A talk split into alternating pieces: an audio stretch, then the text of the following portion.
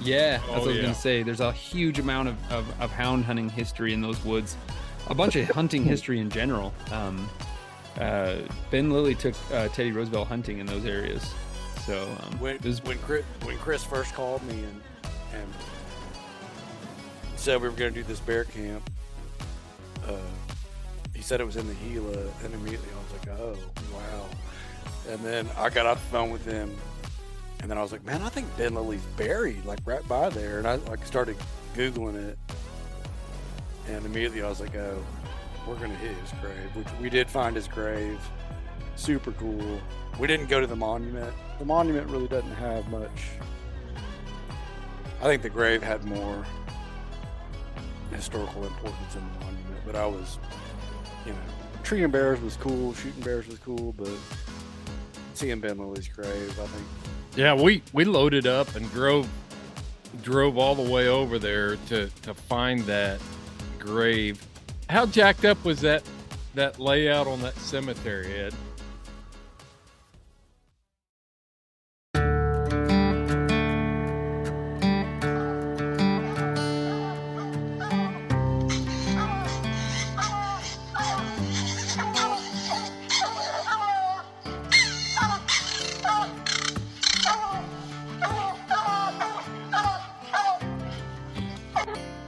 This is the Houndsman XP podcast.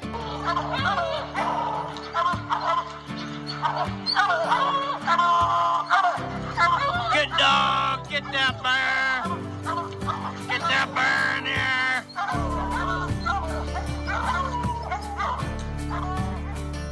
here. The original podcast for the complete houndsman.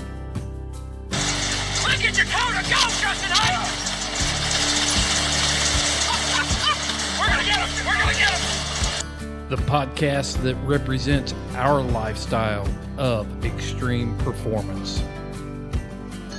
Get up there. Get him. Yeah, good boy. Good boy, Ranger. Uniting houndsmen across the globe from east to west, north to south. You know, if you're going to catch a cat or a lion, you know, you have to have teamwork. We take you to the wildest places on earth. Yeah. So how many days? How many days a week can you spend out there? as much as I can, to be honest with you. Anytime that I get, I'm I'm out there. Join us for every heart pounding adventure on Houndsman XP. I'll tell you like I tell everyone else, I'm going to hunt whether you're here or not, so you might as well be here.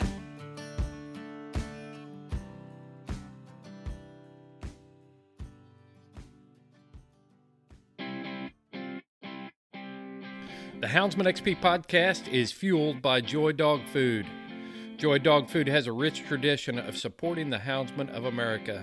Founded in 1945, Joy is proud of its history and the relationship it has built with the American houndsman.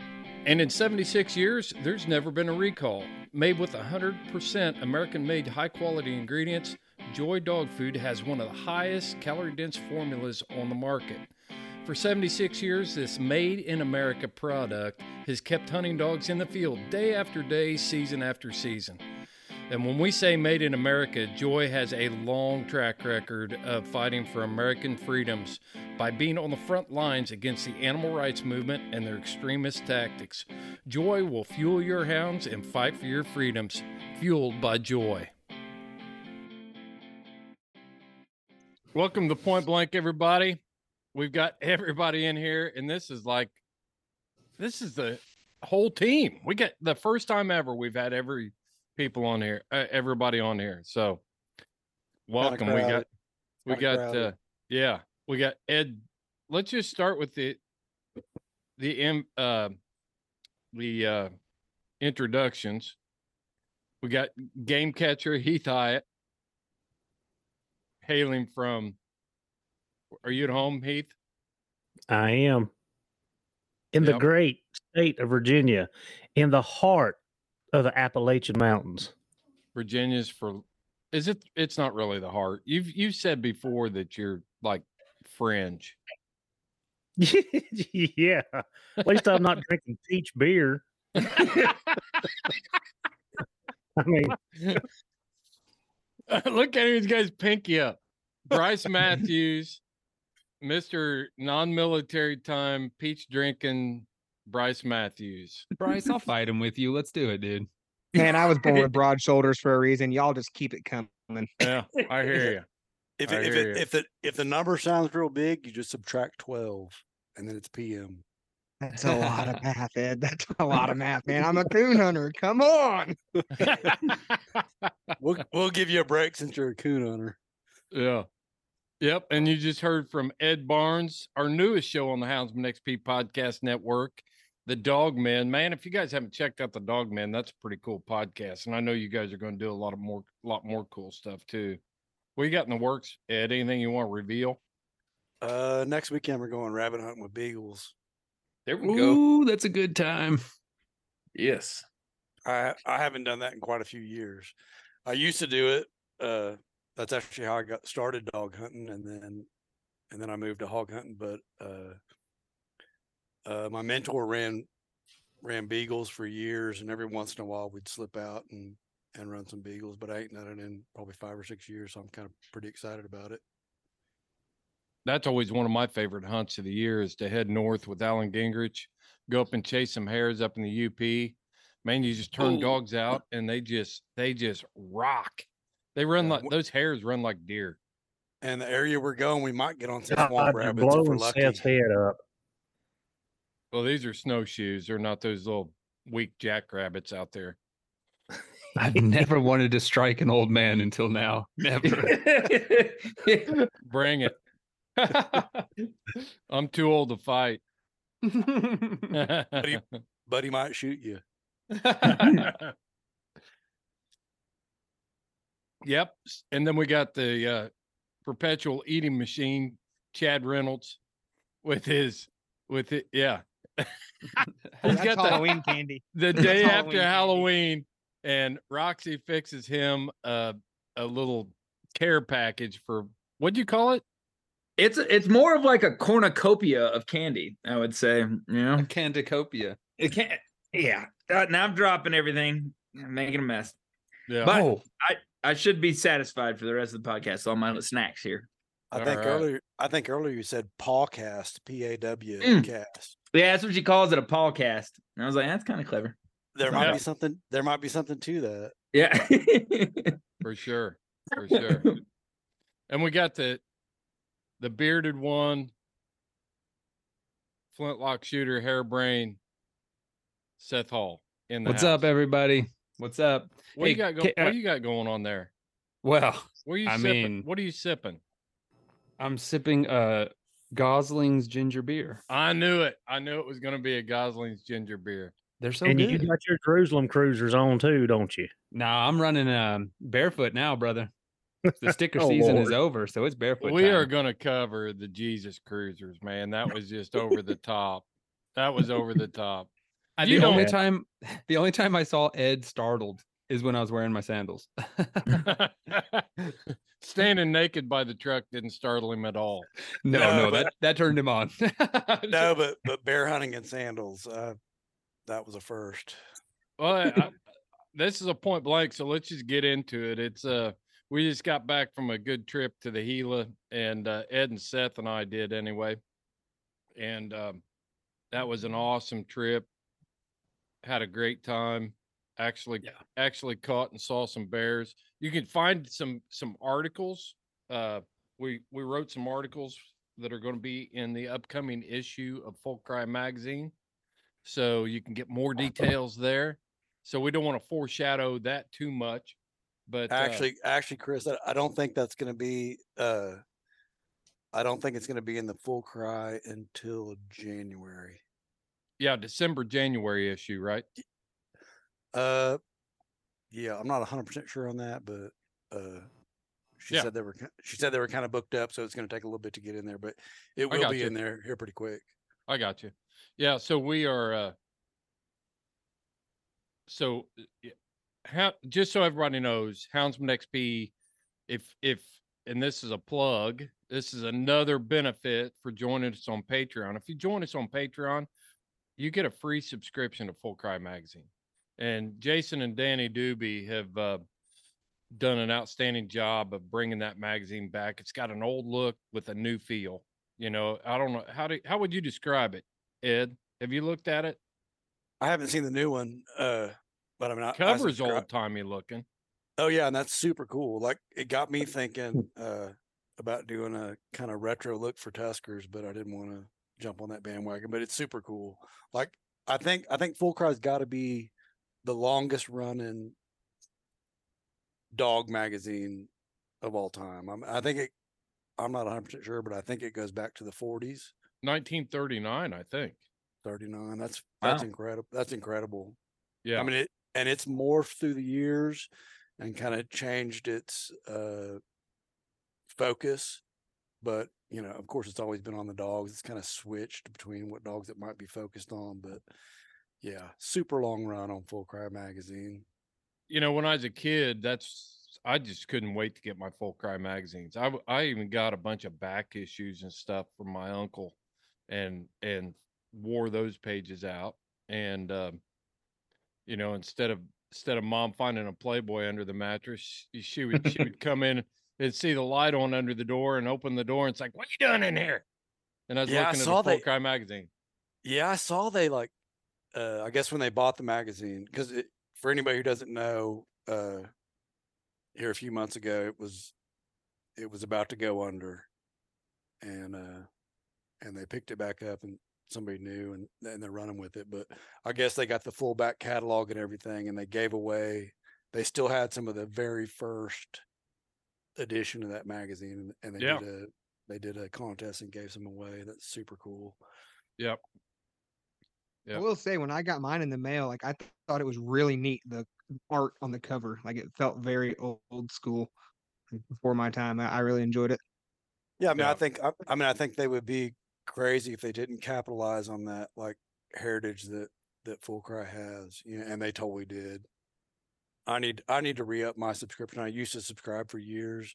I used to write for them for a while, uh, and then just kind of got busy and hmm and, and let that lapse. But I'm, I'm I like I like to write for them because they'd kind of gone to a uh, their focus had kind of switched to squirrel dogs. yeah there for a while it was well they terry was selling the the covers and different things to OC, omcba and and a lot of squirrel dog organizations and things like that so it when i start first started i mean you had people like del morgan or uh not del morgan he's the nkc guy yeah well dell actually wrote an article in there but uh, Del Cameron, Dale Lee was writing for him.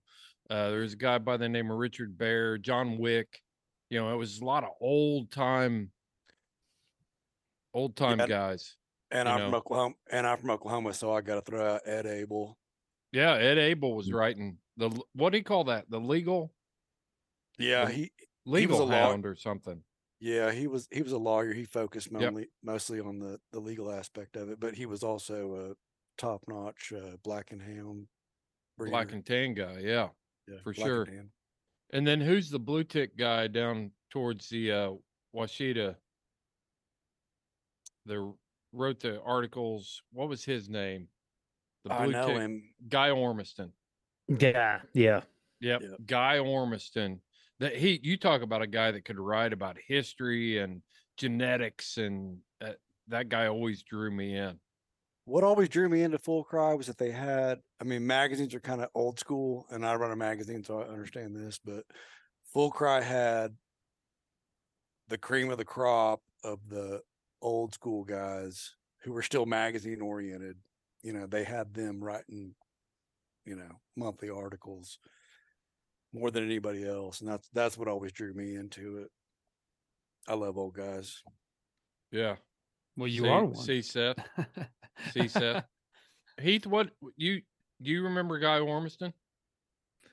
Yeah, I remember. I mean, I used my granddad used to get Full Cry, um, American Cooner, and it was some the the Fox and the Horn or something like Fox and the Hound or Fox Horn, Hunter's something Horn. like that. Hunter's Horn, Hunter's, yeah. Hunter's Horn. Yeah, So Terry, my grand, Terry released all those. so my grand, my great, this was my great grandfather. He used to get those books, and I when I was and we lived right beside him. They kept us a bunch when we were kids, And I used to go through like he had a stack of them laying on a coffee table, like I mean a stack, and I would go through them and read them. And of course, when I got into the hounds in the early '90s, Full Cry was the one that I subscribed to. Yeah. And then and then Guy Ormiston also went on to write for uh, Bloodlines. And that's where he wrote the article Echoes Across the Washita. Is that how you is that how you say that, Ed? You're from Oklahoma. Uh, Washita. Washita. Okay, see, so I, I've been mispronouncing it for years because I'm not from there.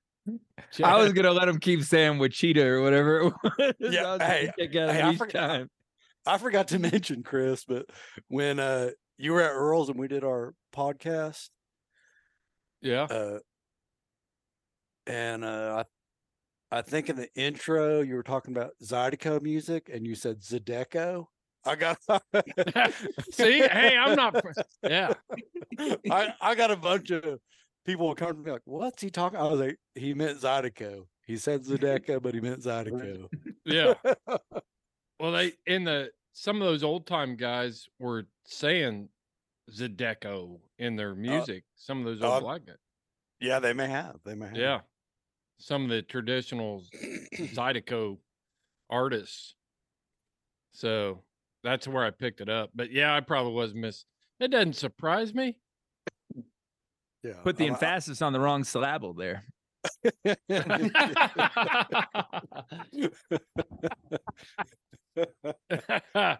well, let's recap that. Let's recap that bear hunt real quick. I, the thing that the thing that and Seth, you set all that up. You got you put put us in the right place, and um, great campsite, man. yeah. I love I, that uh, campsite. I definitely want to give a big shout out. I had some help getting all that together.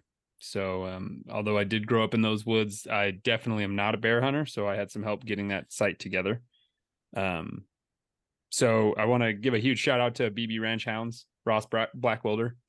Um, those guys are awesome, and they essentially were just like, "Go there." And I was like, "Oh, I know those woods, awesome." But it was good to just have a second opinion, just be like, "Hey, you should go there."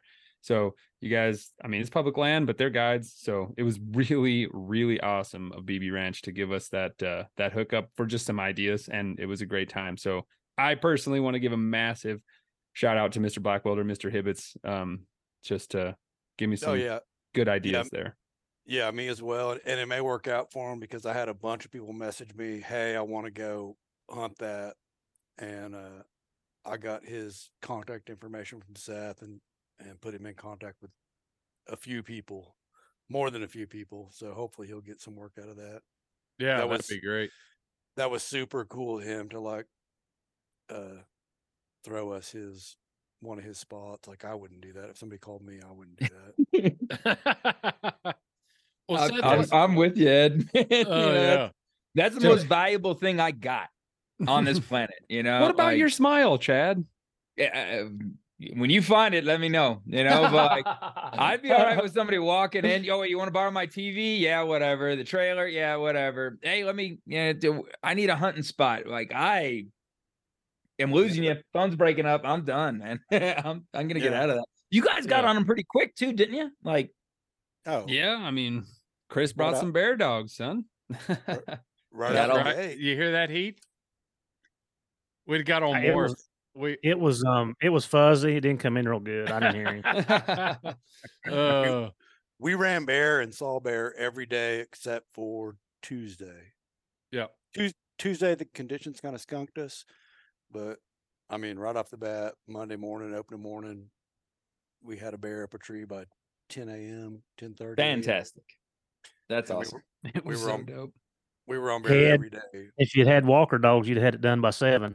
Uh, I've got a I've got a special meme for you, buddy, about Walker dogs. I'll send it to you All right. later. Yeah, Yeah, I- I don't care what dog it is. If they put it up the tree, I'll be there. I agree. Tough was there. That's right. Tough was Tough- there on uh, Thursday, that's for sure. Yeah. Uh, why don't you describe the Gila, Seth? Describe the Gila. That's your. That's right up your alley, man. You are. You are the guy. Yeah, so the the Gila is like a mid elevation uh for like the Western Rocky Mountain standards, but I mean for for the East Coast folks, it's pretty high elevation. We were at about eight thousand feet.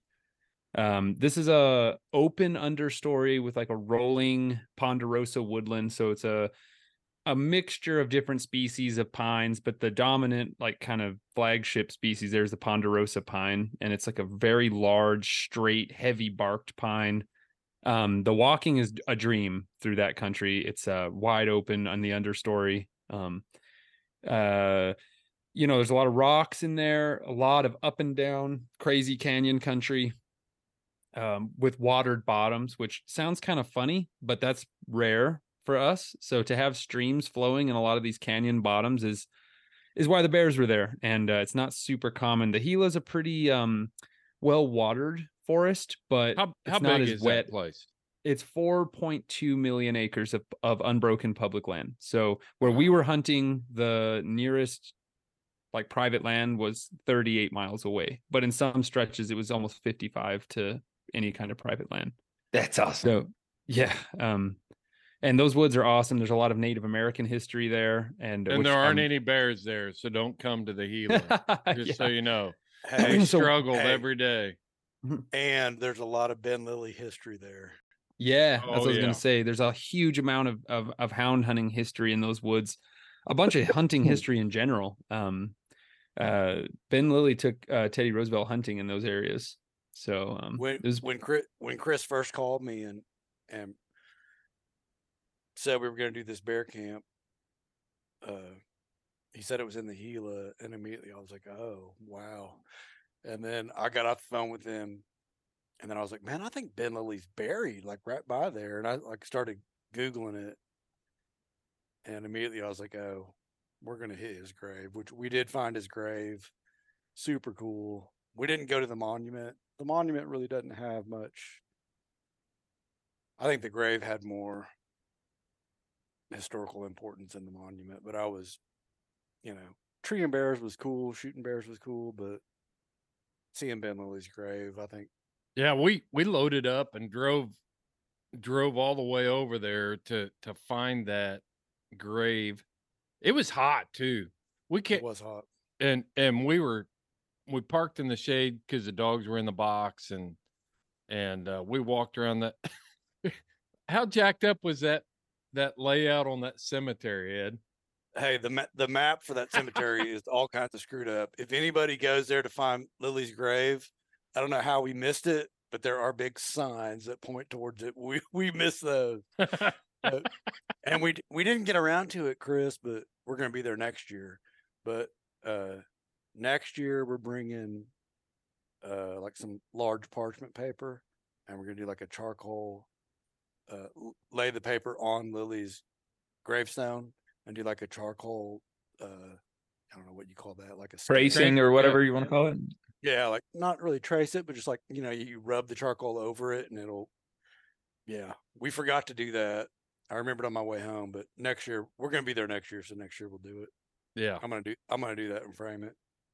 that'd be so me awesome. too me Yeah. too that's something to hang up for sure One thing I do want to say is before everyone's like, "Oh, I'm gonna jump in my hound trucks and drive to the Gila," I'm gonna say this right now: if you're gonna hunt it, get your hiking boots on and lose 30 pounds, folks, because you're gonna be walking a lot and you're bordering the wilderness, and that's two about two million acres, and there's no vehicle traffic allowed. If your dogs go in there, you're walking the whole way, son. Yeah. And we Are- walked a are lot. Jesus cruisers are Jesus cruisers considered hiking boots? I'm gonna tell you right now, son. I value comfort. i'm gonna tell you right now that if you can walk in a pair of boots as well as heath or seth gets through the country in a jesus cruisers you're doing good i You know, I just He never thought up- it was that big a deal until I met you Uh, guys. you put that. You don't. Do you really hunt in those all the time? Yeah, always or barefoot, always, dude, always. That's crazy. I mean, Do I'm they have like little flames down the side? Uh, like you Like, guys I need, need to, to go- paint me a picture. I need to know. I gotta go get a pair. They're just they're sitting right out there. Is what I Well, wanted to work. Go get a like- pair, and while you're going, we'll trash it while you're gone. But Okay, yeah, anyway, well, and while I can't defend myself, exactly. That's the whole point. So yeah, Seth shows up. Seth Go ahead. shows up on Tuesday evening. He was Wednesday late. evening. Wednesday. He was late, wasn't he? I think it was Wednesday, wasn't it? I showed up on Wednesday. Yeah, I had one. I had some uh, work. Oh, he was or no, really late then. I had some No, family you were at a- commitments I needed to take care of, so I Don't was I make to arrive. excuses. Seth, it was not family. You were at a pole dancing competition, I was competing too. Yeah. and we saw the and we saw the pictures. It I was all haven't seen false, pictures. folks. so I wasn't competing. The other part's true. I wasn't competing though. My God, I'm not. I'm not gonna. You compete. showed up. You show you hunted with us for two days. Uh, yeah, two days, and Yeah, I so will you say showed up- late So you falls. showed up Tuesday evening. You Yeah, showed up very Tuesday, punctual. showed up Tuesday evening. It was Wednesday, And- evening. Or no, it It was, was Tuesday. Yeah. It was Tuesday evening. Yeah, because I got off the plane, uh, woke up, worked a day, and then had to drive there. So Yeah. yeah, and I was like, I'll be there at eight thirty, and I walked into camp at eight twenty nine. No kidding. It was a freaking amazing. So getting back to like the condition of the Gila, you talked about walking. You also be, need to be prepared for roads that suck. Oh yeah, that's the the, Hmm. the Gila is legendary for its terrible tire destroying roads. So uh, yeah, that's another thing I was gonna say. You better be ready to walk a lot, son, and you better have some vehicles that can handle horrible roads because you're gonna but that's what- destroy your vehicle.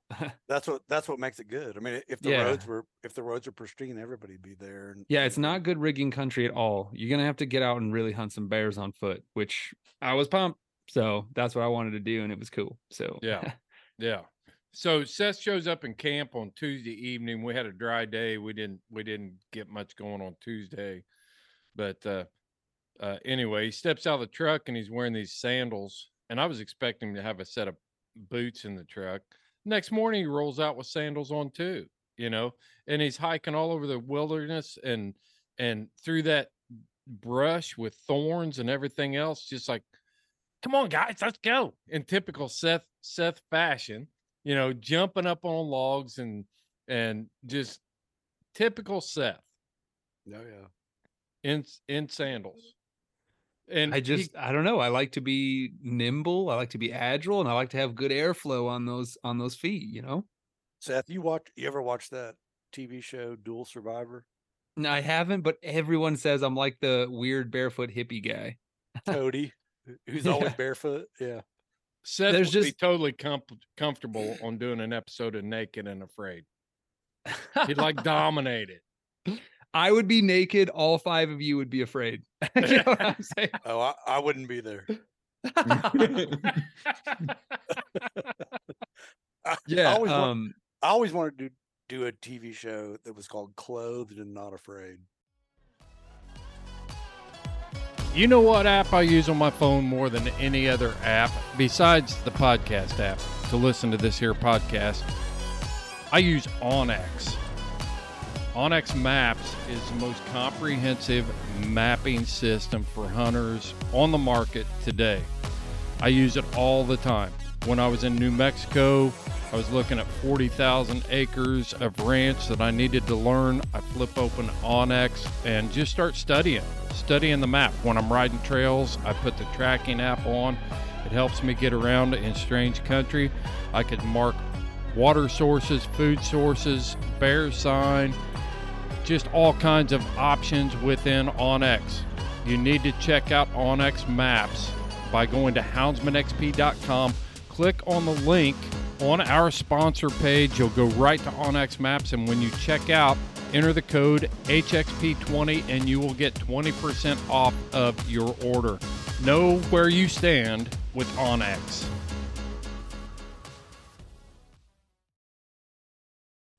yeah. I mean, I will say this, all jokes aside, to all my hunters out there, my archers, my flintlock hunters, my traditional black powder hunters, if you want to get crazy close to game, you need to hunt barefoot. I'm telling you right now, start wear your boots until you start your stalk. Put a carabiner through the back boot clips of those dudes. Clip them onto your belt. You will be blown away how soft and quiet your skin Oh, yeah. is. It is Not- crazy. Stocking socks suck compared to the skin. Your skin When you is every so other quiet. step, you're going, ow, oh, ow, oh, uh. Yeah, take your dancing time to around harden and up your stuff, feet. You're not going to be quiet.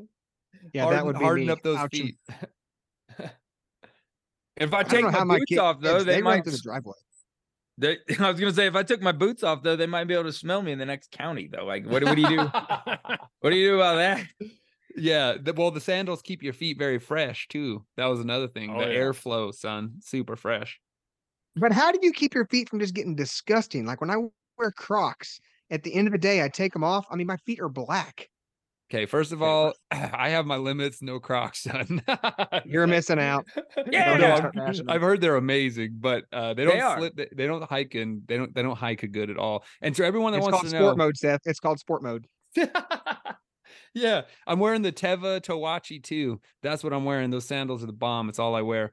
Um, my feet do get disgusting, Bryce, but I'm. I mean, have you seen how Ed eats? Disgusting was just part of the like part of the fun. Like it was all good. And and I, you know, I might, I might, I might try that, Seth, because I'm, I'm kind of into the whole like grounding thing.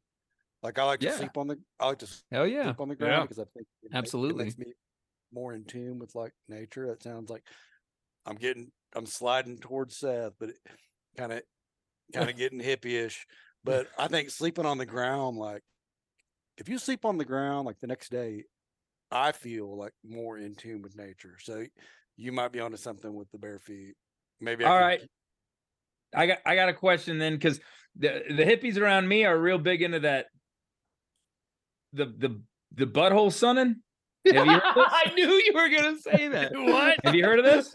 Not familiar with you that. You were gonna say that. All right, I've I've witnessed this sadly, uh, walking walking through the woods looking for uh, dusky grouse, and happened upon people with like straight up. They put their uh, paint the picture in your head. They lay on their back and throw their feet up over top of their head, so they get full sun on Right. their their butthole, and that's supposed to do. I think Google it. I'm not even joking. I am not Bryce even joking. Matthews has never been more aroused than right That- now.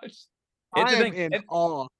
that makes no and like I sense. could I could see if folks were like, all right, I'm gonna hide this, I'm gonna be quiet about it, you know, I'm gonna, you know, like no, they do it in groups. So like, you know, you get like 10, 20 people, they get together, strip down, and It's called naked yoga, Chad.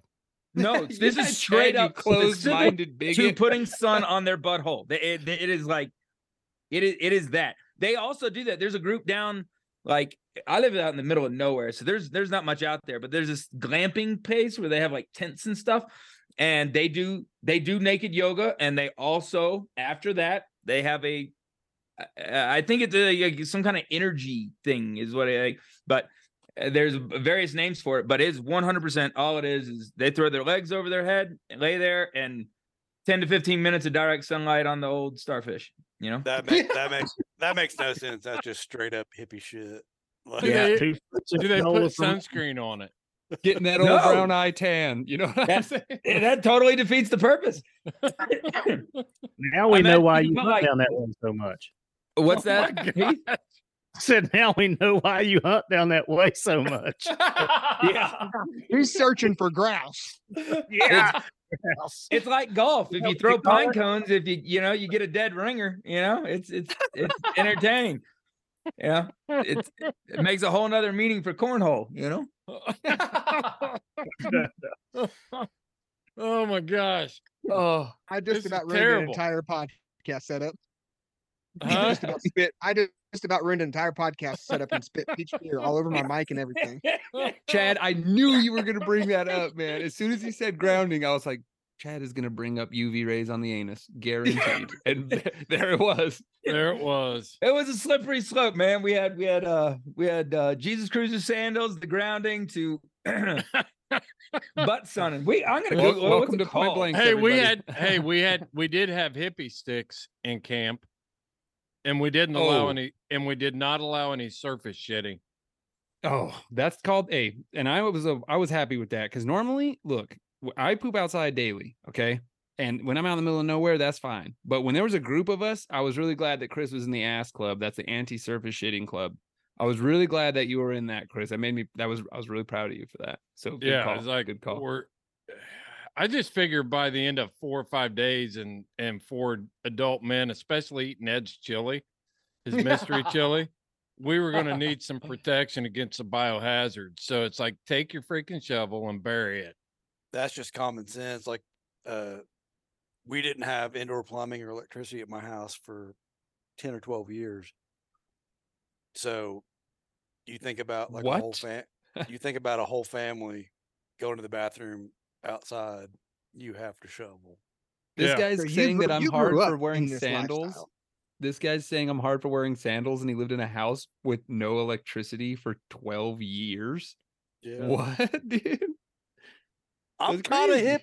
I'm kind of hippie, but here's the thing: like hippies, hippies just took over like hillbilly culture.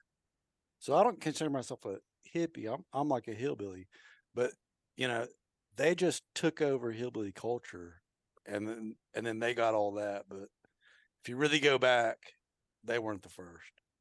The hippie hillbilly confluence. I want to know where that overlap is. I guess it's at Ed's house. So you did not dig an you did not dig an outhouse or anything for 12 years?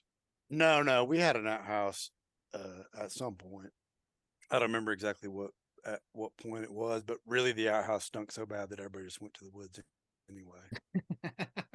There's all kinds of dead soldiers around the Ed Barnes property then. Yeah, but they're buried. yeah. Yeah. Dysentery row. Jesus.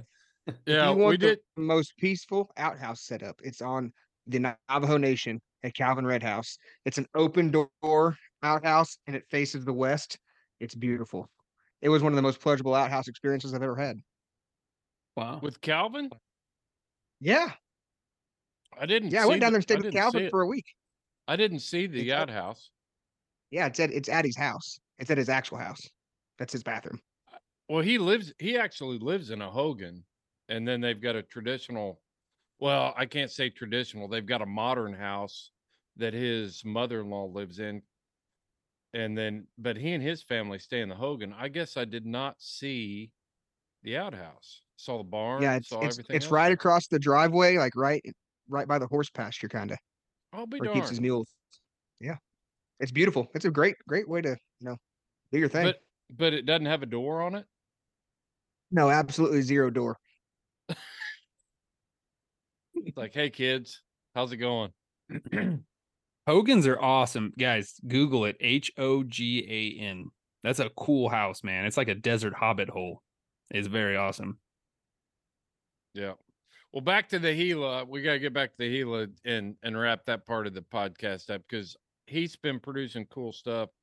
Chad's Chad and Seth have been producing cool stuff, and and uh, Bryce has been turning up, cranking out. We want to recap a few things, but um, I mean, the Gila for me was like this this great experience.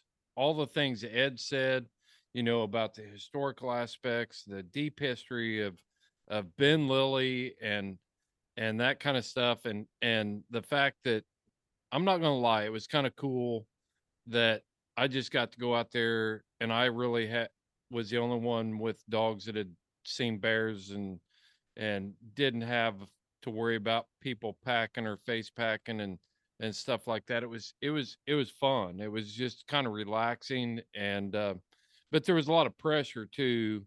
Oh yeah. There was a lot of pressure to be able to produce, you know, because we went there to bear hunt. And I mean, every, ev- everybody had come from so far, including you, Chris. Yeah. uh, and Yeah, I was pretty taken- spoiled. I've taken people hunting before, and there's always that there's always that pressure. And uh, I was telling Chris and Cody early that first morning, I was like, God, Chris has just got to be like, the pressure's just got to be like pouring down onto his shoulders. But then after we treed that first one, that all disappeared, and, and from that point on, it was good. yeah, had we to just be- had a lot of fun.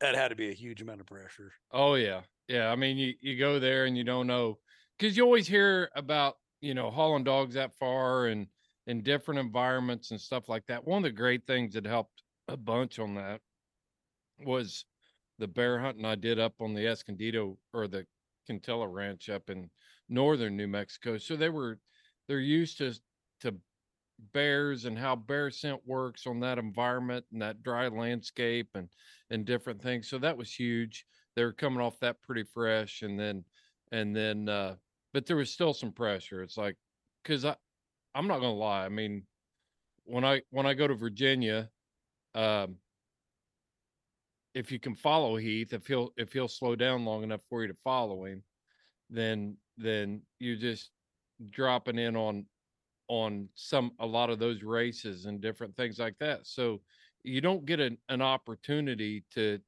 test your individual dogs, you know, your own pack type thing. Because when you're hunting, I don't care where it is, east of the Mississippi, there's there's always a group and everybody works as a group. So you don't expect to. But when you get to take your own dogs with no help and see if you can do this, uh, it was just it was just pretty cool. Yeah, I mean that's always that's always I mean no matter what you're doing. I mean that's always the test is like you know, you can hunt with other people and your dogs pack in or, you know, you're hunting with somebody who's got really good dogs and your dogs aren't quite up to that mark, but so they're always kind of like number 2. And whenever you get that chance to hunt just your dogs and you that's when you really see what your dogs are made out of. Yeah. Yeah. Heath, I mean, you've you, uh, you're sitting there quiet with your, you know, not saying much, but I mean, like his Kate and Kate and Spook, and I'm sure he's got even Houdini, who chewed up all my leashes last year, has probably come a long way. That's But- usually the that's usually the best dog, the dog that chews up the most leeches. leashes. yeah, you gotta have a log chain to tie that sucker up. But what Heath, how do you how do you hunting in a group? You just did a bunch of podcasts about group hunting, two podcasts. How do you actually test your individual dogs and how do you truly evaluate when you've got, you know, a bunch of other people that that are wanting to drop dogs in on a race or pack them up or whatever? How do you do that? Well, I mean, I think what you you know getting by yourself, and you know, you know, I slip off um, a lot and try to get away from the group when there's a lot of us. Um, but yeah, I mean, but I, with my schedule, there's a lot of days that that I can hunt by myself, or it's just me and you know Sam or me and Wesley, and you know they'll go to one side of the mountain, I go to the other, and you know whoever gets one up and running, we go help each other. So. I mean, I, I get a lot of those opportunities, but you know, talking about going to a different location, you know, when I go down to the coast or North Carolina and hunt, you know, I it you wouldn't think that I have the same dogs, different environment. Um, I was down there. I just took the young dogs. Well, I did take Kate last time because I hadn't had her out where she had those pups, but um, it was hot, dry and my my young dogs didn't look that good. Of course, they run bare. That's not the issue, but um, you know, Wayne and BB and them, you know, they're running in that environment. They're running more consistent than than I can, and my dogs didn't look. I, I was not happy with how they looked. And again, everything I didn't have anything over two and a half except Kate, but I didn't even turn her loose the last day. But you got to get by yourself. You got to do exactly what you just did. Get off and turn your dogs loose and let them start to finish because you're right packing in halfway through a race three quarters through a race or a quarter through a race you really don't know. So i take every opportunity i can to to get get separated and i don't mean that in a bad way I, it's not that i want to be away from everybody but at the same time i do. Yeah. Yeah. Yeah, I, I, but there's some etiquette there too, you know, on that side of it because if people see you trying to continually, they're like, "Oh, what's Heath trying to do? Is he is he too good to hunt with us? He always wants it to be about his mm. dogs." So how do you how do you how do you navigate that?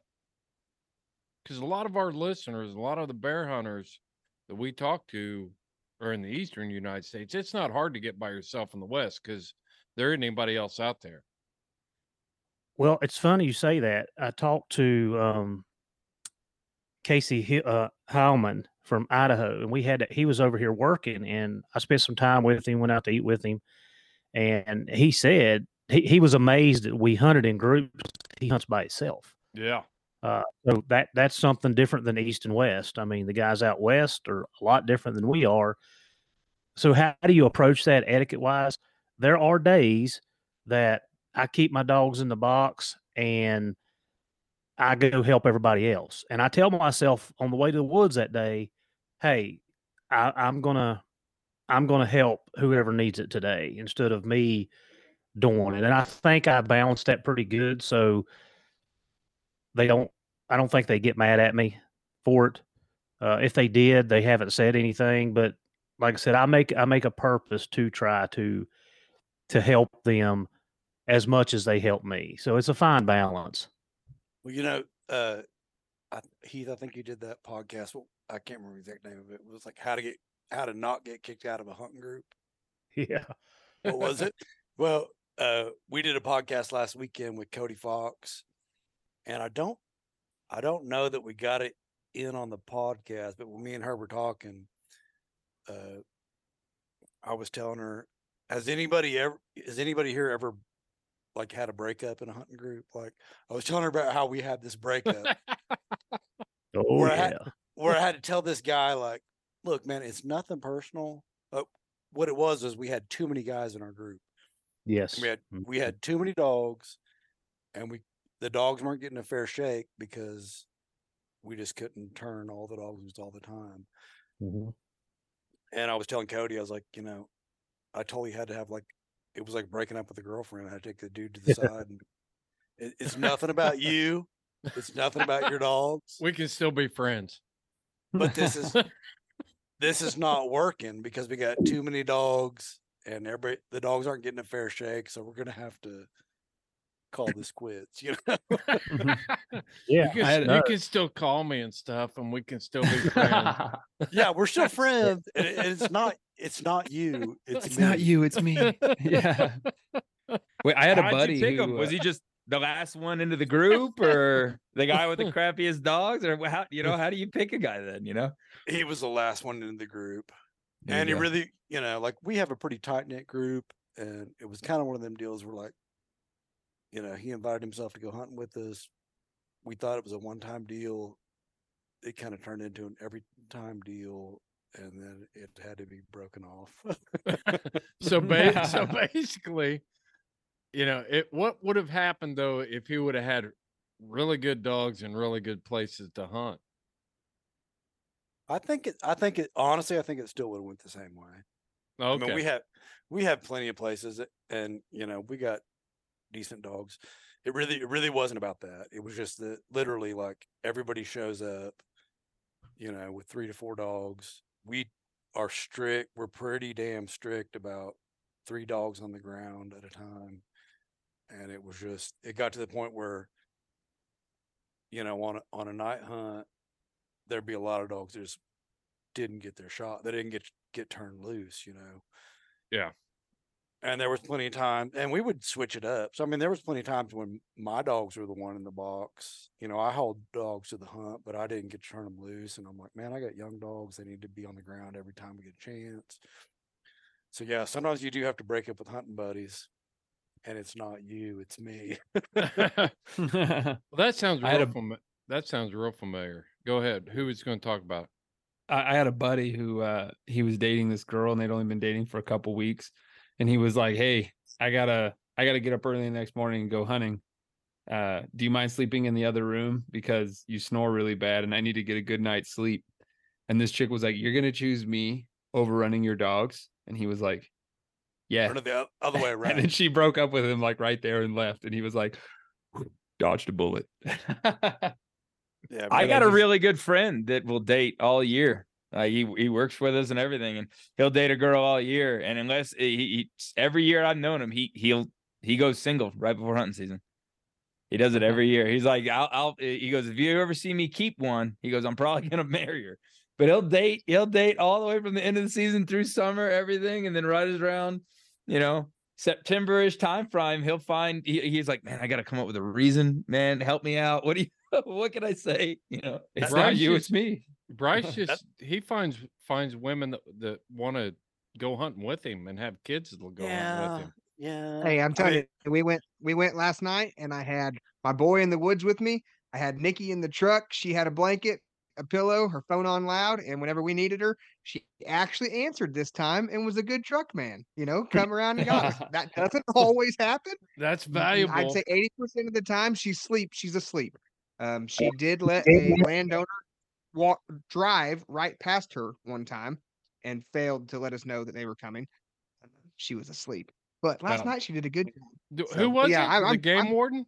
The game warden? No, a landowner. It was a Oh. landowner. She was parked. We had the truck parked on the road, and the landowner drove right past her down the lane. She failed to let us know they were coming. Now we had permission, but still, if there's a vehicle, you know, coming through the woods in the lane, you usually say something. Right. no. Yeah. I got back to the truck and she was donked. I, I can know how totally- she feels. The last time I went coon hunting, as soon as I got back in the truck, I fell asleep instantly. I felt bad. You But, slept yeah. all through the hog hunting deal too down It's- in Yep. Texas. I do. I'm not a night owl. I tell everyone Yeah. that. I got a lot of energy during the day. My bedtime is 9:30. At 9:30, Seth Hall clicks off. I only have two modes. We're Oh. pumped or asleep. Hmm. It, yeah, it's like full throttle or sleeping for Seth. Ed, what do you what do you what do you want to say, man? I know where you know- you're go. I know where you're going. I want to pile in on this conversation. a couple things, but first, hog hunting is boring, Seth. Second, or not, not Yeah. hog hunting, not hog hunting, coon oh. hunting. Oh. Second, We're, we're getting ready to tussle over a Zoom meeting. second, second, and then the other thing was that, like, as a hog hunter, we don't have a season. Like, we hunt year round. So, Chad, it's kind of tough for me to keep a woman.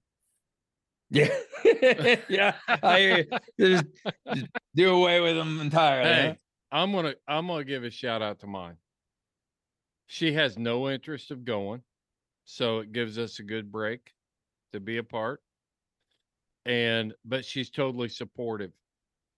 That's I- exactly there- where I'm at. Yep. man i'm telling you over the years um i cannot recall a single time where she's like i don't want you to go hunting and it- i mean it's it's a perfect scenario i it's an opportunity for us to kind of get to the point where we realize that we actually value each other's company and and like it you know when i'm gone for two or three weeks it's it's enough time where she starts missing me and she's glad to see me again and i can start missing her and start doing that internal thing where i'm like damn what a- I I I think I really do like her. I think I, I don't know. I think I can go back. I you know, and i i've I've had friends that that their wives are always with them and always doing stuff with them and stuff and and yeah, Chad, you're one. I see that all the time. I think that's magical, but for me, it's kind of like we kind of need that. that. time, and I I, I like it. I got- personally like it. Chad, I get it. I get it. got- it. Everyone's different. I got a good story. Like uh my great uncle Tom.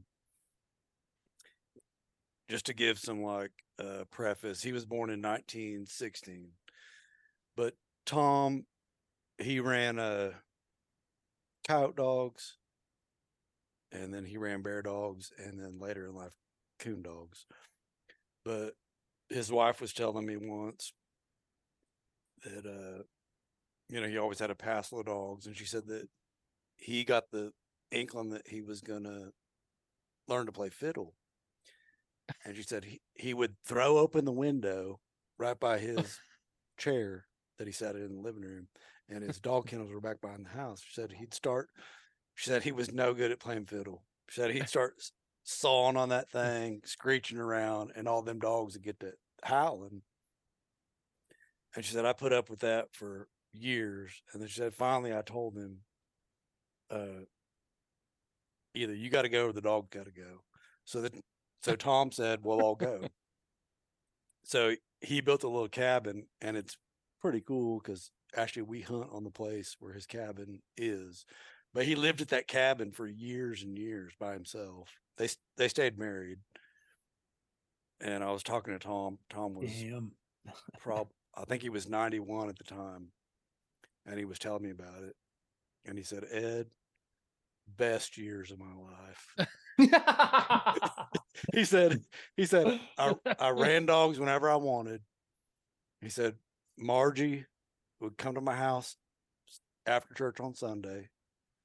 He said she'd bring me a week's worth of food. She'd pick up my dirty laundry. She'd do her wifely duties and leave. And then Sunday night she'd bring back clean clothes for the week. And he did that he did that for pretty close to 15 years. And then when he got How many years? about 15. 15. And then when he and then when he got kind of in bad health later in life, he moved back in with Margie. But that's I'm, I'm kind like of Chad though. Like I'm me and Nikki are together all the time in the woods. Yeah, I mean, she yeah. knows with me more than she doesn't. And sometimes she gets a little aggravated if I go without her. You know? Yeah. I'm like, hey, I'm I'm going with the guys. Well, I, I want to go, but no, I mean, I love it. I love being in the woods with her because she, you know, she is a good, dog woman. Really, she Yeah. can call the dog. She She up knows how to read a Garmin. She, exactly. She grew up in it. She grew up coon hunting. Yeah. Like she's my backup handler at every major event. And she's not just a spectator with a backup handler title. right. If I get hurt legitimately or something happens, she can take over. She knows the rules, she knows the dogs, and she knows how to play the game. Like she she's there 100%. So it doesn't you know that's me. awesome Yeah. when you guys are hunting together and you guys both love it but like i'm with chris right my wife doesn't she loves the hounds loves that i'm out hunting but she's not going to be out there hunting with me and loving it and she's like i don't want to rain on your parade you and justin's parade she's like i'm just going to stay home and watch netflix and cuddle with the ones you leave behind and you go have fun and i'm like hell yeah you know what i mean because then if she if she was there and she didn't like totally love it like me and justin are like baboons held in by seatbelts you know what i mean when the race is on and so like you know we just feed on that insane energy of the intensity of the race and so um yeah it works out great I, i'm i'm totally in mr powell's camp there uh i know how you Don't feel call me Chris. I'm. Mr. Powell. I Go mean, ahead, I- Chad. What you got, Chad? my man, I it's different for everybody. I totally get it. Like Yep. how Seth and Ed are said it, I, I totally get it. But like I've said this plenty. My wife will come down here and say the exact same thing. Everything that lives here loves hunting. Everything. If we raise a puppy and it doesn't like hunting, we'll find it a couch. We'll find it somewhere to go. And the same goes for her. Everything loves hunting.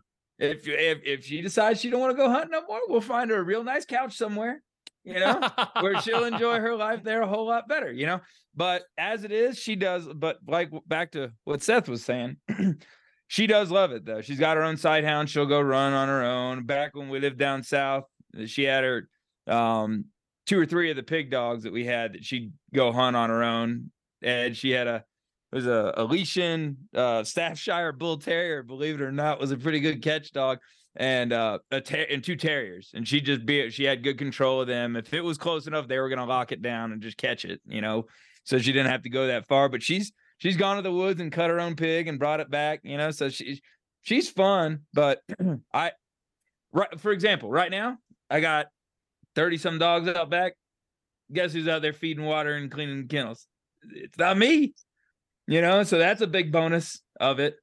You know, like when they're involved as much, you know, sometimes you come home and your wife bought some scented candle or some bed ruffles or some stupid stuff. This one bought, oh, I, I got the new Garmin collar, the new, the new 25. You got one, one, you know, like that's the dumb shit she buys. You know, that's that's kind of cool. You know, that is back cool. clean kennels and and buy buy tracking collars. You know, so it's it's kind of the you know like i've noticed i'm not that old but i've noticed that like the younger generation tends to be more in that line Mhm.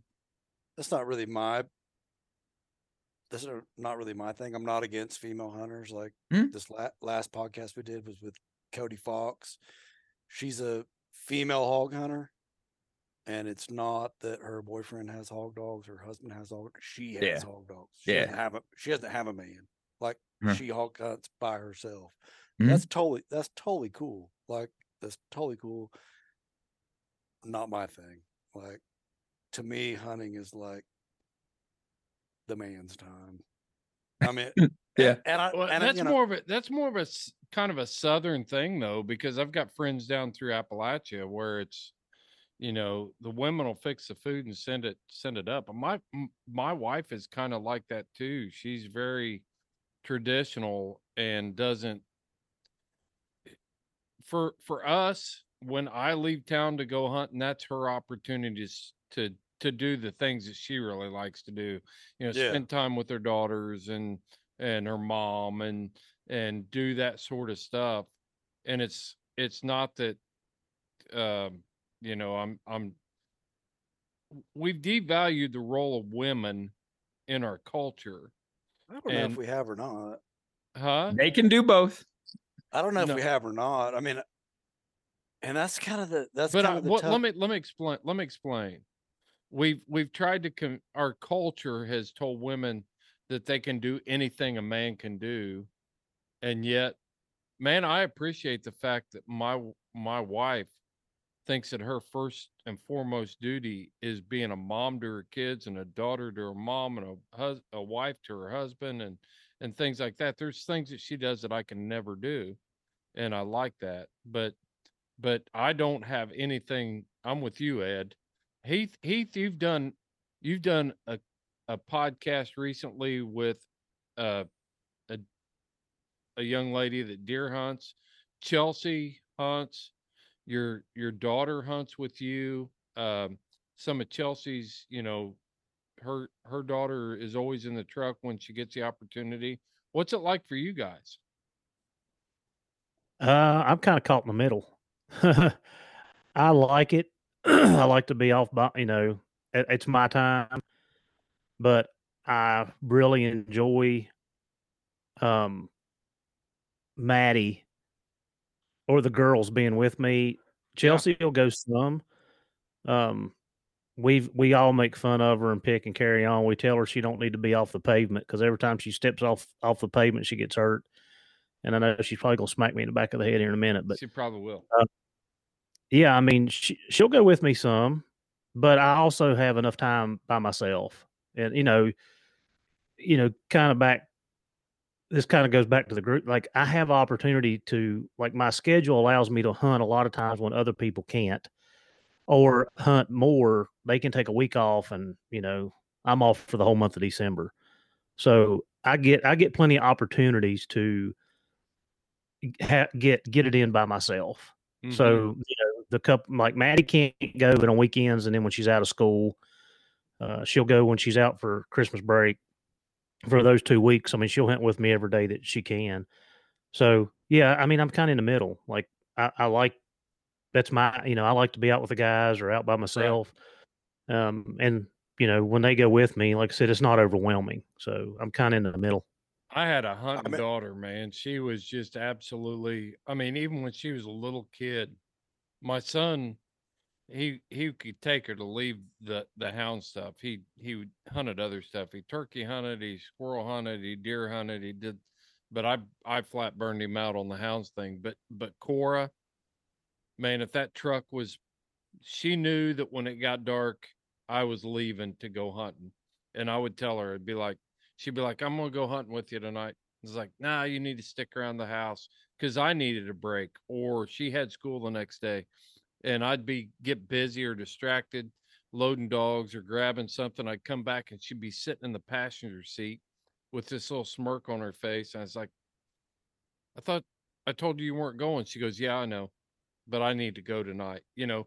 And she had her own dog and she would bear hunt with me and and I miss that time with her that that we shared but at the same time uh she got the value of it she moved on you know i don't don't devalue don't i don't want anybody to get me wrong i do not i'm not a misogynist bigot whatever um anti-woman hunter that's not what i'm saying i just i but i enjoy my time alone too and for us for me and my wife it works out Yeah, I mean, I I may not be the best example because I'm not married anymore.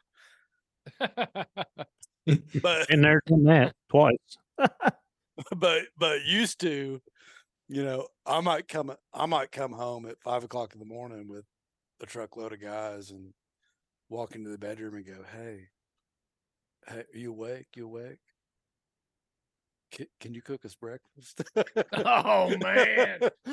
Oh, I mean, she- the I know what the reaction I'd get. It's the like, audacity. yeah. I mean, she she would, but like I say, I'm not married no more.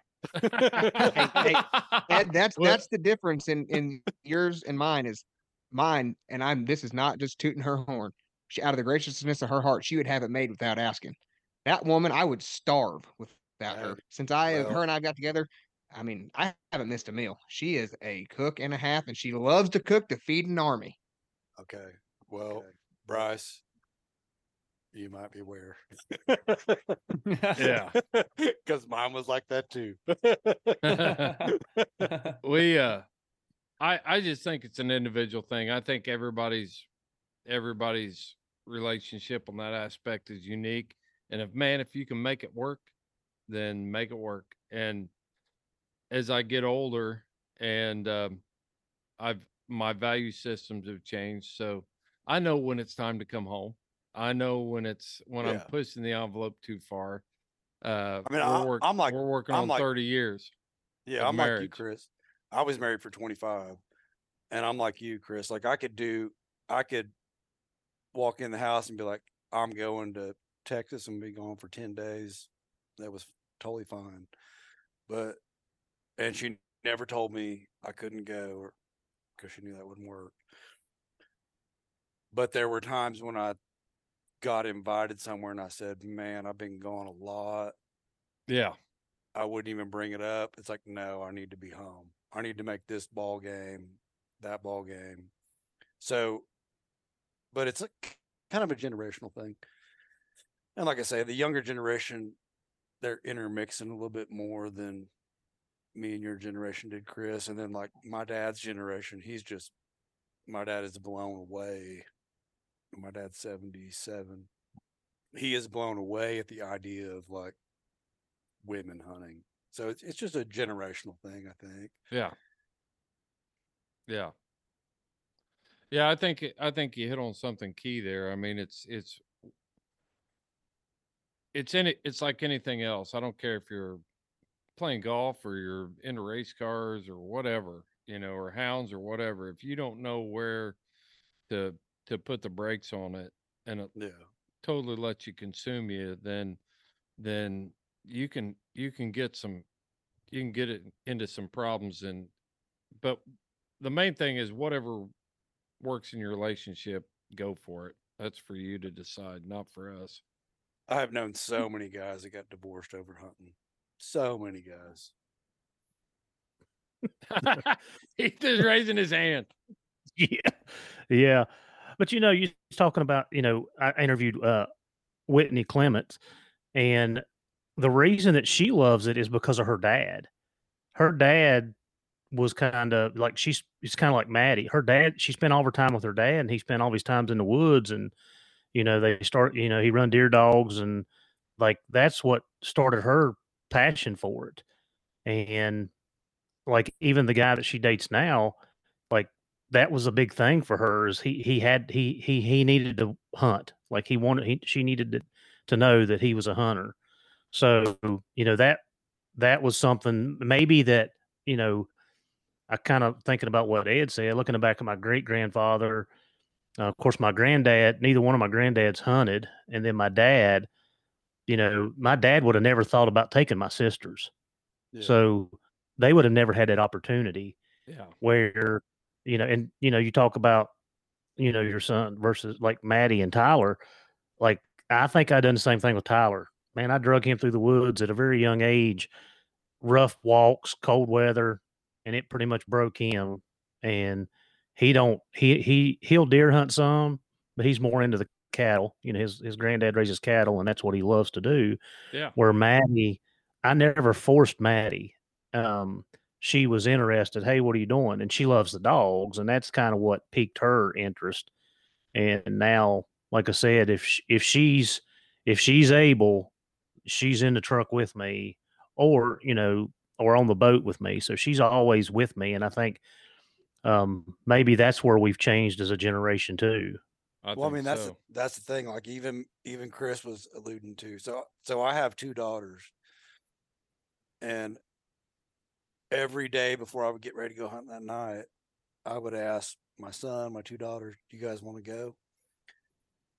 Lots of times, my daughters went. My daughters went hog hunting with me, which my grandfather's generation that wouldn't that question wouldn't even been have been posed, and they went with me. They liked it, so that's kind of that like transition period where like I'm not, you know, I kind of, you know, I'm old fashioned. So so I view like hunting as like a guy's time, but also I mean in the same vein, I'm willing to take my daughters and that's kind of that bridge between the old generation and the new generation. And and I would totally expect that if my daughters got with a guy who hunted that they would be right there with him. And I'm not opposed to that. It's just like it's not my thing. I mean, I'll take my daughters, but to me, hunting is like a male thing. But if that makes any sense, it's kind of it's it's kind of a Well, I think it's just a cultural thing too, you know. And you know, you take somebody like Chad who doesn't have a son. He's not going to, you know, he's going to share his experiences with his daughter. I had a son and two daughters. My older daughter would hunt with me occasionally, but the thing, the value of it is she grew up with the whole life experience and the culture of it. So we still accomplish the mission here. You know, when somebody says hunting is bad, then she can say, no, it's not. You know, even though she wasn't, my oldest daughter wasn't directly involved in it, she's not, you know, she hasn't lost sight of, you know, she grew up farming and baling hay and, and raising goats and doing all this other stuff. And that's good too. It's all, it's all, it all works out. Uh, but I, yeah. And I th- and I think Heath and Chris, you both alluded to it, but and I I was cognizant cognizant of this and always tried to keep it in practice. But like when you're talking about hunting with children, you got to keep the excitement and the action up. Like don't take a 5-year-old deer hunting where you sit, you know, in the woods for 6 hours totally silent. They tend to get bored. So like when I would take my kids hunting, it was always try to do it like high excitement hunting, like hog hunting, squirrel hunting with dogs where we were constantly doing something and they enjoyed hunting because it was active. I, and I've seen I, so- I think the the thing that epitomizes that whole thing was a photo that Chad posted a couple weeks ago on social media with his wife and his daughter. And what was Roxy wearing? Holding up the that was freaking classic, dude. It was What a was rainbow colored tutu and uh, uh ballerina, ballerina- rainbow colored ballerina tutu with camouflage boots. And she had uh duck blood all over up to her elbows. so that was freaking Yeah. awesome. You know, I'm just like, you let her do her own thing. You capture all of the things that that I'm telling you, man. Boys and girls are different. I don't care what anybody says. And Roxy wants to wear a tutu. I'd be concerned if my son wanted to do that. But if Rock, if my daughter wanted to do that, I'm all for it. And put the camouflage boots on her. That was a classic photo, and I thought it captured so much spirit of of you know where we're at in this day and age in hunting. It, well, what's the funniest thing is I I even kind of shy from putting it on on social media sometimes. But like you know, you cripple a duck, the dog goes and gets it, the dog hands it to me or gives it to her. You know, we're working on her, the dog retrieving to her a lot too. And uh it came back to life and start flapping. And we're like, what do I do with it? I'm like, kill it. You know how she slaughtered ducks that we, you know, like raise here. You know, we'll take out the good, you know, slaughter them, take out the parts we want, and feed the rest of the pigs. So she knows how to do it. So she, you know, she killed the duck in her rainbow tutu. That's why it had blood all over it. You know, like, like so it's it's hilarious watching her. She's only five and a half years old too. You know, like it's it's yeah, it's pretty funny. You know. And You then know, on like the the double that something I just posted uh, was it day before yesterday. So I had three generations of Reynolds women out there duck I hunting. the day, you know, That was pretty cool. My mom's a damn good shot, believe it or not, too. She won't touch a gun for nothing. Like, like she she likes guns, don't get me wrong, but she won't have a reason to pick one up because like just her health now, she isn't like zipping around as much as she used to, you know. But then she'll come up here and uh she'll she'll take a shot at a prairie dog 100 yards out with a 22 you know and i'm like dang it man I can't let my friends see that. You know, they'll make fun Yeah, of me right. forever that my mama Exactly. can shoot better than me. You know? you know? Um, so yeah, it's fun. It, but it, it's for everybody, you know. And to, to double down on kind of what Ed was saying earlier, you know, he was saying he thinks it's, you know, for him it's a man's time, and there ain't nothing wrong with that. You know, I want to make sure that uh, people don't take that the wrong way because there's a lot of folks. There's certain types of hunting, like hound hunting. I like to be with buddies. I really like to be with buddies. But when I do falconry, I like to be alone everybody just gets in my way. It was the way I feel when I'm doing my falconry, when I'm hunting with my birds, and I, I like to do that on my own. My bird dog hunting, a lot of that's on my own too, you know. So I nobody would think anything negative about me saying I just rather not hunt with anybody. So I don't see why it'd be wrong with you know someone saying, well, I just rather hunt with the buddies. You know, like I don't think there's any, you know, so it's just everybody's different. You know. Well, I mean, the whole thing boils down to uh, when you got a when you got. I'm very old fashioned in this sense. Uh, Mhm. There's certain things that when I'm with a buddy, it it doesn't mean anything if I just walk over the, you know, take three steps away and turn around and take a leak. That's right. But- talk. I, I've done it across the hood. You know, just take pee on the tire. be like, hey, grab that shotgun out of the back real quick. You know. Yeah, yeah. You know. But if but if if Heath's there with Chelsea or or you know if Nikki showed up, I'd be like I'd feel obligated to walk off in the bushes. And there's nothing wrong with that. I I should, but but at the same time, it just it changes the dynamic is what it boils down to. Mm-hmm. Bryce, you've got something you've been boiling to say. Oh no, I was just like one thing that I liked that Chad did, you know, speaking of like his daughter was and that I that I find myself trying to do is, is when when you take the young kids, because I've got, you know, several younger kids, is trying to include them any way that they can at an age appropriate task. And there was the one video where they were out and she had the dummy launcher, I think it was, and Yeah. acting like it was her gun. You Mhm. know, like that was something that she felt included. Everybody was carrying a gun. She had a dummy launcher, and it was an age appropriate task. You know, it kept them included, and that's what I like to do with my boys. Like, you know, when they're going out uh, with me, especially the youngest one, like if we're gonna shoot a coon out in season, okay, great. You know, In season. I'll kneel down in, and in season. yeah, do you like that? I'll uh. I'll, I'll you know I'll kneel down next to him and it might take 15 shots to get it out there but you know it's 22 and it's teaching them something you know or let them have the Garmin and and you know peck around on the on the extra Garmin just to learn how to use it you know it's, it's age appropriate tasks but you know like Ed says they they get bored uh, with certain things and so with hound hunting in general I don't know very many hound hunting sports where it's sit still be quiet don't move Exactly. you know the kids can be involved and they can have it they can have a task um, it makes them feel included it makes them feel uh, part of the team really because that's what it is i feel like so I've talked i just i did like that video with the dummy launcher Oh, that made my day I've told tons of deer hunters the same thing. You know, when I'm on deer hunting podcasts or whatever, it's like, man, this is a first. This is the perfect gateway sport to get kids engaged in hunting. If they get bored, they can go over in the creek and catch crawdads, or they can, you know, Mhm. look for frogs or or all kinds of stuff. It's not sit down, be quiet, don't mess this up. I'm trying to get you in front of the, you know, big rastus mossy horn buck, and if you move, you're going to screw it up.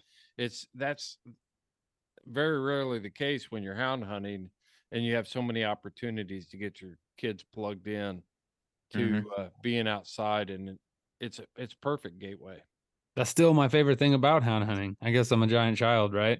Like you don't have to be quiet. We don't have to do anything. We're just wearing like normal clothes. We're just chatting, hanging out, walking around. yeah so why do you wear Heck yeah. sandals you don't have to stock up on anything he just said he's like a child he can't tie his shoes That well, that's because I'm mentally challenged, not because I'm a child. Velcro is important for me. yeah, guys. it's a, it's great. This we could keep going on and on i think we need to do this again and talk about maybe take some deep dives into you know the the values of the family values of getting your your family involved and and the etiquettes and things like that I appreciate all of you coming in. Are there any closing thoughts? Heath, you're like stretching out. It's like nine fifteen Eastern time. You're about ready to pass out and go to sleep. I'm with Seth. When it hits about nine thirty, this old boy's in bed. But, uh, yeah, I used to make fun of my dad. I used to say when the chickens went to roost, he went to bed, and I'm almost right behind him. Um, no, I'm just going to go back on a group hunt real quick. Just to, just to clarify, I have literally been kicked out of two groups myself. The first group I got kicked out of because I was hunting with some some older guys at the time. I had my first dog, which was Frosty, and when they weren't hunting, I was going anyway, and I was catching bear where they weren't, and they literally done the same thing Ed was talking about. They stopped me down at the store and said, "Hey, man, just got to tell you that you know we we don't want you hunting with us no more." I'm like, "What? What? Why?" And they're like, "Well, you're kind of going up on the mountain, and you know we don't want you up there no more." Now, this is national forest, and so I honored I, I honored their wishes and I left. And then the other group that I hunted with, um, I was young, just starting. Uh, my dogs were doing okay, and all these guys were killing bear, and I refused to drag them out. I didn't even know who these guys were. These guys were coming in.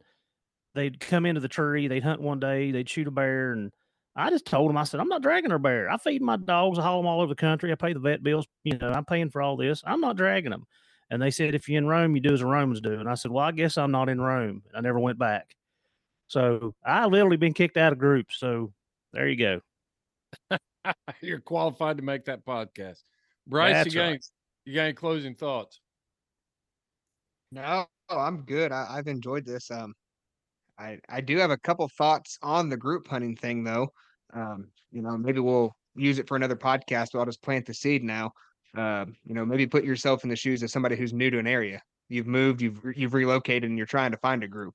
You know, um, it's hard. It's tough, and I'm I'm in that situation right now. You know, I'm new to northern Indiana and trying to find people who are welcome to go hunting with and will you know show you their spots and and let you be a part of that group. I mean, that is hard. So it's just that's a, that's a whole other topic.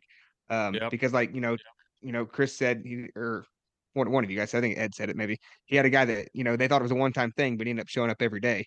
Well, maybe he doesn't know anybody. You know, so Right. it- Right. that food for thought. I think we save that one for a future. That's good, good seed to plant right there, Bryce. Ed, Ben Lilly Barnes. You got anything? Well, the only thing I can think of is people listening can't see it, but on the Zoom meeting here, my name is Lily Barnes. I guess that she it just came up as that. I'm guessing that she's been in Zoom before I have, but uh It did. Lily- that wasn't Lily- by chance. Lily is my oldest daughter, and uh, it's spelled different, but she is named after Ben Lilly, and and I want No to thank, kidding.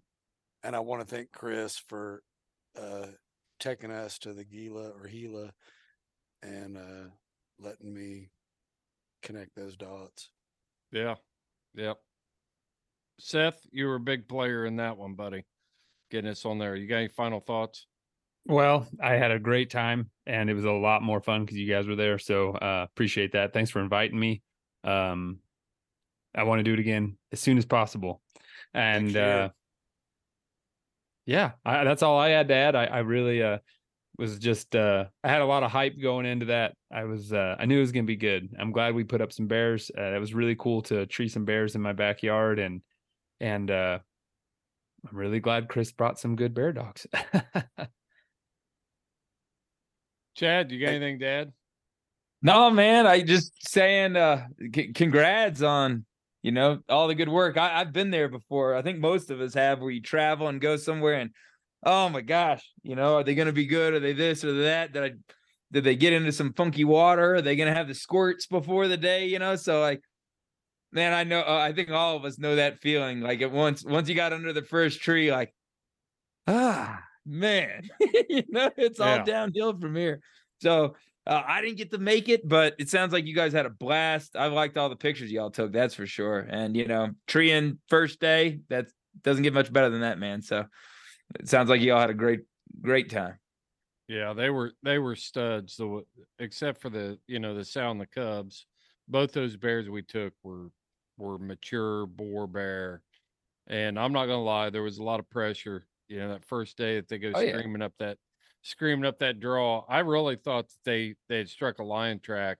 I was expecting to see a lion when we walked up in there. The way that that bear ran, he didn't run that far, um, and and went up pretty quick. So I mean, it wasn't like some kind of epic track job.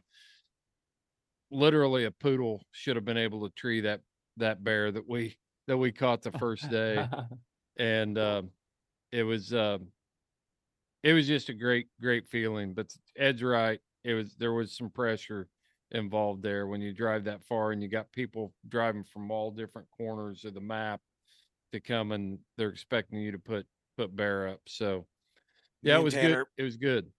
Me and Tanner been talking, and next year we're bringing a dog, Good. a Yeah, bear good. dog. We'll have to figure out with four million acres, we can surely find some places to drop more than just one pack of dogs. Yeah, yeah. Yep. That's our that's our goal. i- Is next year me and Tanner are gonna bring a dog that can actually run a bear. Yep. That's we got a fair we got a fair amount of bear bear here in Oklahoma. We can't run them legally with dogs, but I think we can train one. Yeah. depending on where they go, you know, like out by me with the the cedars and the you know the junipers and stuff. Uh, a good hog dog that knows what a bay is is gonna see them pretty quick. Now, if they're way up in the ponderosas, you know that's that's hard, you know. But Yeah. heck, I tree bear that I could reach up and poke with my finger, you know. Um, and there's four or that- five hound dogs there all barking, you know, your your good hog dog will see that, you know, uh, and they stink, man. So that odor is gonna be falling down. I I bet you it goes well, you know. I'll tell you what, man, it was a- it was a big difference. Two of the bears we treed were up in some pretty big ponderosa. Yeah, and those the- are hard. The intensity of the treeing wasn't the same as that that last bear we caught, the sow with the cubs. You know, I, I'm sure that she was, you know, trying to put that cub up a tree and and making sure that the the dogs weren't too close to it. So she was a little more game for the dogs, and they Mhm. treat a lot different on that bear than they did the two the two uh two boars. So but the guys low trees, or were they all in they were they were all in Ponderosa, but but I think the sow spent a little more time on the ground, you know, bluff Mhm. charging and doing some different stuff with the with the hounds that got them a little more fired up. That's cool. Because even even Tough was treeing on that that sow and cubs, and when we got there, she was she was pretty high up in the tree. So that that tells me that that she put on a little bit of show and got him fired up a little bit. But uh, guys, I'm gonna I'm gonna cut this one off. I appreciate all of you sh- tuning in to this episode of the Houndsman XP podcast, the Point Blank. I love getting the team together. We have a lot of fun when we do these. I hope you had fun too. Make sure you're watching for some big things coming. We have a um, I'll just announce it on this podcast. We are doing a promo for the Colorado Initiative 91, where they're trying to outlaw um, mountain lion bobcat hunting in the state of Colorado. It's going to be huge if that thing gets passed. It's going to change a lot of people's lifestyles. It's going to it's going to be devastating for wildlife management in the state of Colorado and it has the opportunity to redefine what hunting truly is and the way it's written is is really an attack on hunting. It's not lion hunters are just going to be and houndsmen are going to be the the casualties of this this war that's going on. And the way we're doing that one way we're doing that right now is is uh ed and i have worked on a design for a t-shirt. It's join or die it's a segmented snake designed by Benjamin Franklin in the 1700s to to unite this country to fight the tyranny of the British. It's time when we revived that for a T-shirt that s- sends a message out there that as houndsmen we've got to be united. We've got to join. We've got to figure out how we're going to stand up to this, and we've got to come together as coon hunters, hog hunters, deer hunters, hare hunters. I don't care what you're hunting. If you're hunting with a dog, you need to be united on this front. And um, that t-shirt is and sweatshirt hoodie is going to be available on our website at houndsmanxp.com. We're doing pre-orders until Thanksgiving to ensure that we can get everything delivered by December.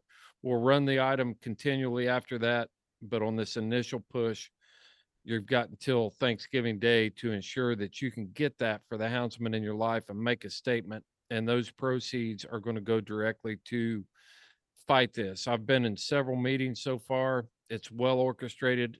I n- feel confident that this is something that we can win, not only for us as houndsmen, but for science-based wildlife management in this country. And that's really what this boils down to is people are trying to abolish our freedoms and our rights to hunt and saying that it's an emotional issue rather than a science-based wildlife issue. We have got the most awesome track record with the North American model for wildlife conservation. It's a proven model. There would be no wildlife on the landscape without it. And yet there are people who are trying to redefine what wildlife management should be in this country. And we've got to stand up and drive our stake in the ground and say, not another inch. And that's what we're doing here at Houndsman XP. So look for that promo coming up on all our social media, all that stuff for this join or die uh, design that we've come up with for you as houndsmen. Guys, that's all I got for this episode of the Houndsman XP podcast. Thanks for listening. This is Fair Chase.